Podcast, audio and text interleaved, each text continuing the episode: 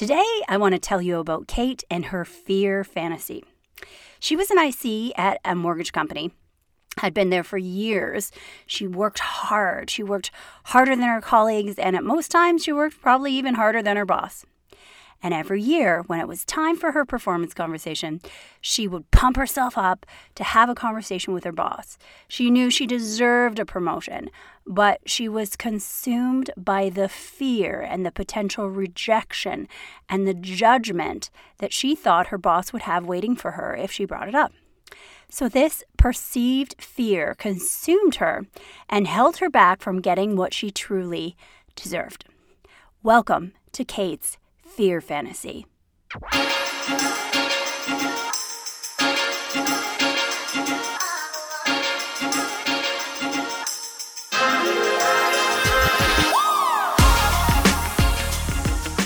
Hey, thanks for tuning into the Corporate Yogi Podcast. I'm your host, Julie Zuzek.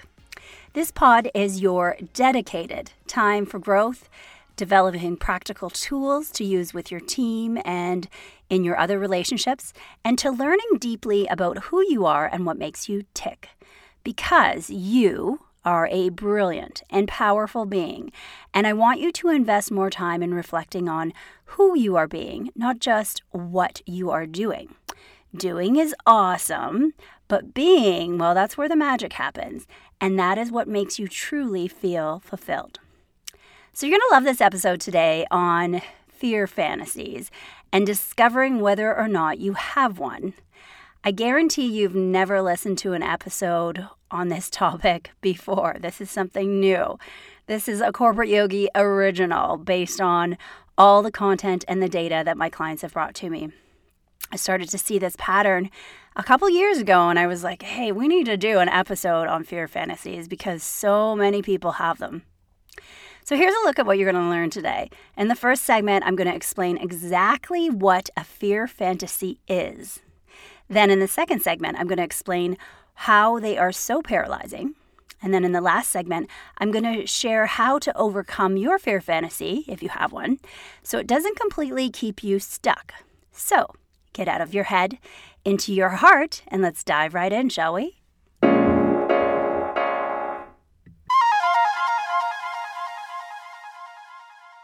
Fear fantasies are stories that we create that allow us to stay small and stay stuck. They justify us not acting and allowing our fear to be greater than our desire. So, I want to start by telling you a story about Kate and her fear fantasy about asking for a promotion. You see, Kate was in her role for many, many years. She was an IC at a really large mortgage broker company, and she'd been there for years. She worked hard, so very hard, harder than most of her colleagues, and at times, let's be honest, harder than even her boss. And every year, when it was time for her performance conversation, she would start with the same excited thoughts running through her head This is the year. I am ready for a promotion. I know I'm ready. I deserve it. I can do the work. I'm going to break through to the next level. And yet, every year, no matter how much she pumped herself up, she never actually went through with it and initiated the promotion with her boss. She never had the conversation with her boss about getting promoted, or if she did, it was watered down and lackluster, and she didn't even really try. She just brought it up and then let it go. She was consumed by the fear the potential rejection and the judgment that she thought her boss would have waiting for her if she brought it up. Now, this perceived fear consumed her, and she held on to it so tightly. This was her fear fantasy. It's as if the disappointment of being stuck and not asking for what she really wanted became more familiar and more comfortable to her. It was part of what kept her stuck. Fear fantasies are normal and they're more common than we think. And it's so easy to spot them in other people and to call them out and point fingers. But when they're our own fear fantasies, they feel a little more real, a little more all consuming, and we don't feel like we have any other options available to us.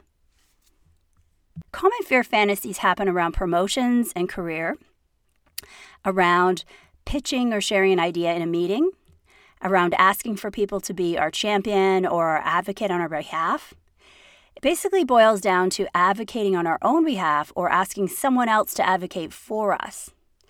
As leaders, it's so easy and second nature for us to champion our team members. But when it comes to self promotion, we often struggle. We haven't always built the same muscles. So, coming back to Kate, it took us months of coaching to excavate through her fear fantasy and start the conversation process with her boss. And that's the thing with a fear fantasy. It isn't just a one off thought of what might happen, it's a long range, committed narrative that we have created about how we are convinced things are going to play out in a negative way for us and that we will be rejected. Some of the scaffolding that she created to hold up the story was that her boss didn't actually believe that she was ready for the promotion, and that if she put herself in that role, she actually couldn't be able to handle it. Logically, she knew she was ready. Deep down inside, she knew she was. But as part of her story and narrative, she had created so much self doubt over the years that the self doubt took over and she couldn't move forward to take action. So, part of the work that we did together was to schedule conversations with her boss to make sure those conversations actually happened. I urged Kate to find a mentor internally who could help her pursue this promotion. I also asked her to uh, find another colleague who had recently been promoted and find out what it was like for them to move into their new role. Basically, we started to find evidence for her all around that this was possible, which would propel her to take action and chip away at her fear fantasy.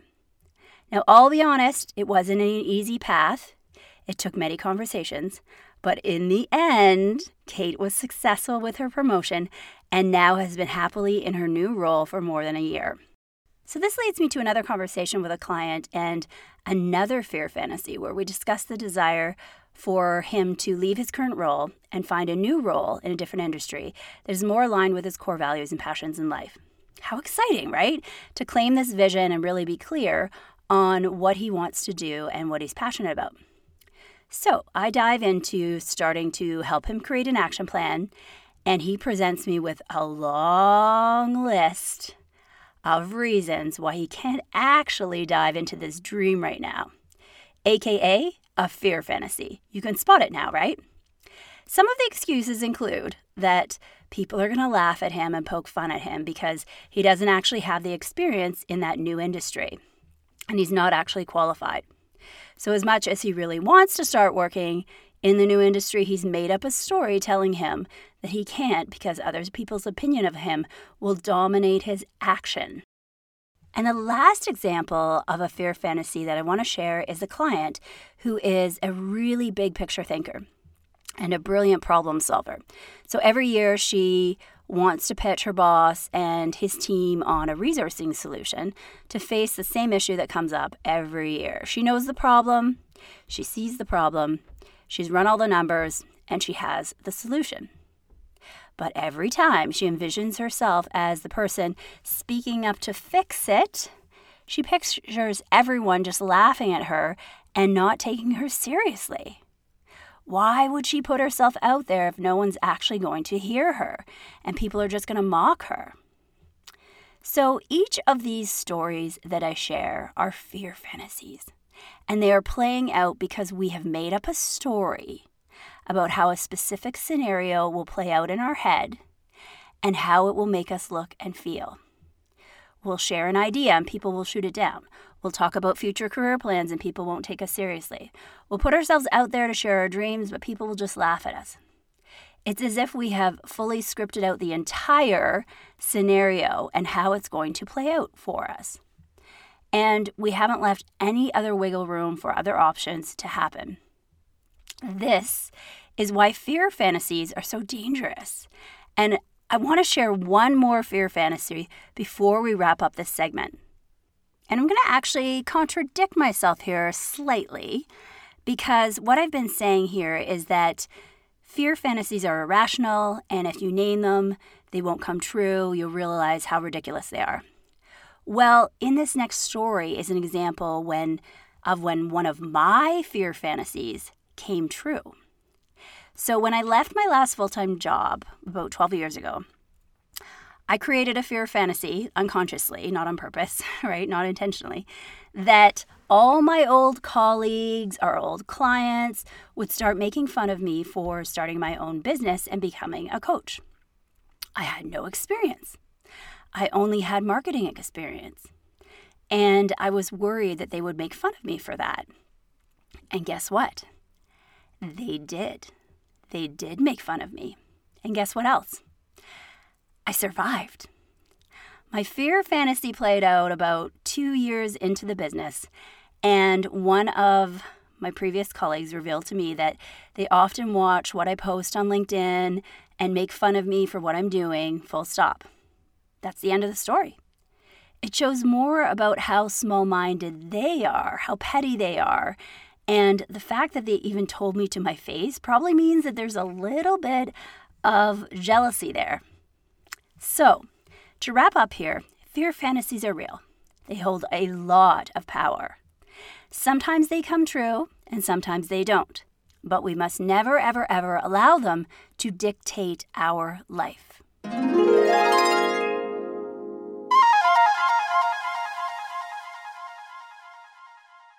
So, why are fear fantasies so dangerous? Well, quite simply put, they put us in a very challenging one track mind about how a scenario will play out. They don't give us room to see other options or for things to play out in a different way.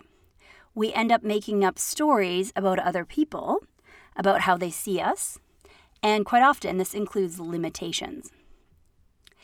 It also takes away our ability to wonder and play out different scenarios.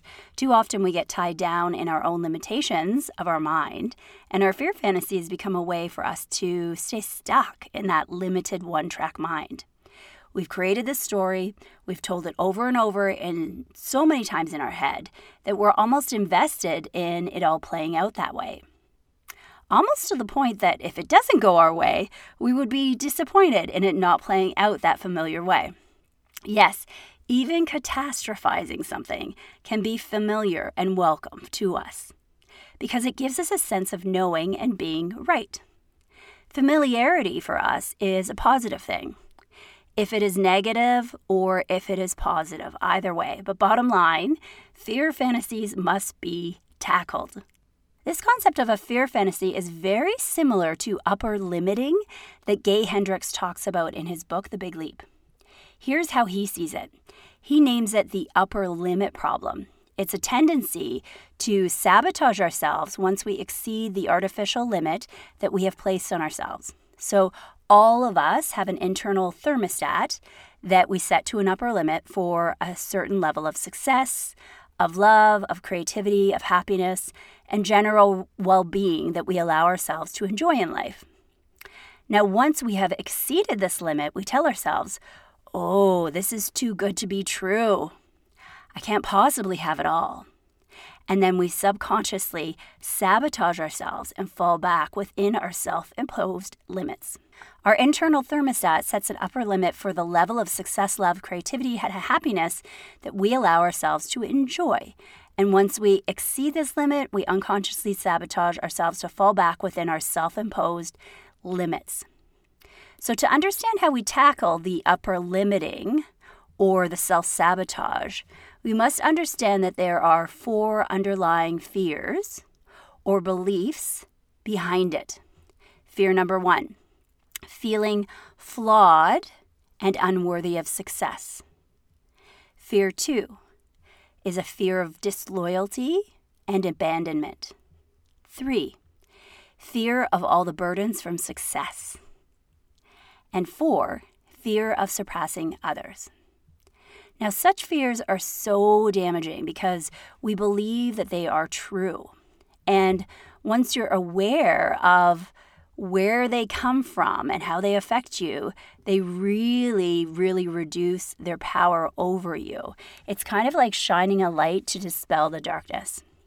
Once you recognize your inner fears and your self imposed limitations, you can learn to spot when you're upper limiting yourself.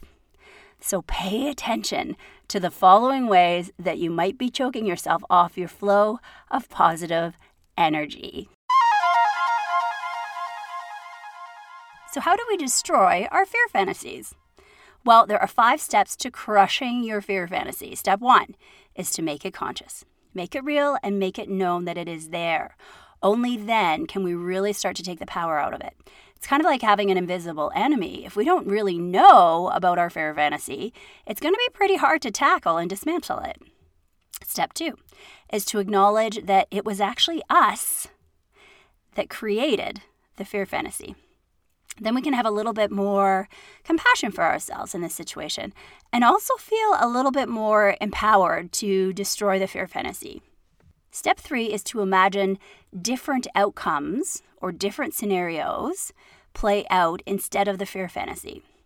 So imagine how it's going to feel like for you to conquer your fear fantasy. What will be possible? Who will you be? Step four is to talk to someone who can really help you reveal exactly how irrational the fear fantasy is. This could be your coach, your mentor, your colleague, your friend, so long as it's someone who is going to really respect how you feel and not make you feel wrong through this process. We just want them to help us get out of our own way. And then step five is to look for outside proof that this isn't our destiny. Who do we know around us, either in the company or at another organization, who has beat this kind of situation? What risks did they take and how were they rewarded? Okay, before we wrap up this segment here about fear fantasies, I want to leave you with three truths about fear fantasies. Number one, the longer we hold on to them and keep them to ourselves, the stronger they become. Deep down, we know that the fear fantasy is ridiculous, so our saboteurs really step in there and protect it so that no one can dismantle it. The second truth that I mentioned earlier is that sometimes fear fantasies actually do come true, as in the case that I shared of my old colleagues. I worried that they were making fun of me, and they were. Did it destroy me? No. I truly felt sorry for them and their little lives. And just to be crystal clear, because I consider myself, you know, a pretty classy person, not a trash talker, I wanted to tell you that this incident played out with only two of my previous colleagues. It wasn't like a whole massive department of uh, or onslaught of people gossiping about me. It was really only two key people involved, or so I knew. They told me. And quite frankly, most of my previous colleagues were pretty supportive of what I had created and they were proud of me. And then the third truth about a fear fantasy is that they're reinforced by the RAS, or what we call the reticular activation system, which means that if we work really hard to find evidence that something is true, we're going to find it. So the RAS explains why, when we're in the market to buy a Tesla, that is literally all the car that we see on the street. We only see white Teslas everywhere. So, where your attention goes, your energy flows, and your thoughts literally become things. Okay, so let's wrap up the segment by giving you a summary of the five steps to crush your fear fantasy. Step one is to make it conscious, make it real, and know that it is there. Only then can you really start to take the power out of it. It's like having an invisible enemy. If we don't really know about our fear fantasy, it's going to be pretty hard to tackle and dismantle it. Step two is to acknowledge that it was us that created the fear fantasy. Then we can have a little more compassion for ourselves in this situation and also feel a little bit more empowered to destroy the fear fantasy. Step three is to imagine different outcomes and scenarios playing out instead of the fear fantasy. Imagine how it's going to feel when you conquer it. What is going to be possible? Who are you going to be? Step four is to talk to someone who can help you reveal exactly how irrational this fear fantasy is. This could be your coach, your mentor, your colleague, your friend. So long as it's someone who is going to respect how you feel and not make you feel wrong through the process. We just want to help you get out of your own way. And then step five is to look for outside proof that this isn't your destiny. Okay, it's time to start wrapping up this episode on discovering your fear fantasy. How has this been for you? Has it been really eye opening? Has it been something where you've learned a lot about the fears that have held you back? Do you feel like you're able to spot fear fantasies now in yourself or in others? Did my story about Kate really resonate with you? Did you like hearing about my fear fantasy and my colleagues that were making fun of me? As always, if you are inspired by the content that you learned today, please share this episode with a friend, with a colleague, or on social media. You can also subscribe to this episode on my website at thecorporateyogi.com. If you want to book a time to chat with me directly to discuss fear fantasies or to discuss coaching in general, you can find my booking link on LinkedIn or on Instagram at the Corporate Yogi. And as always, remember that any fear, especially a fear fantasy, or resistance that you hold inside of you, is simply just your greatness in disguise.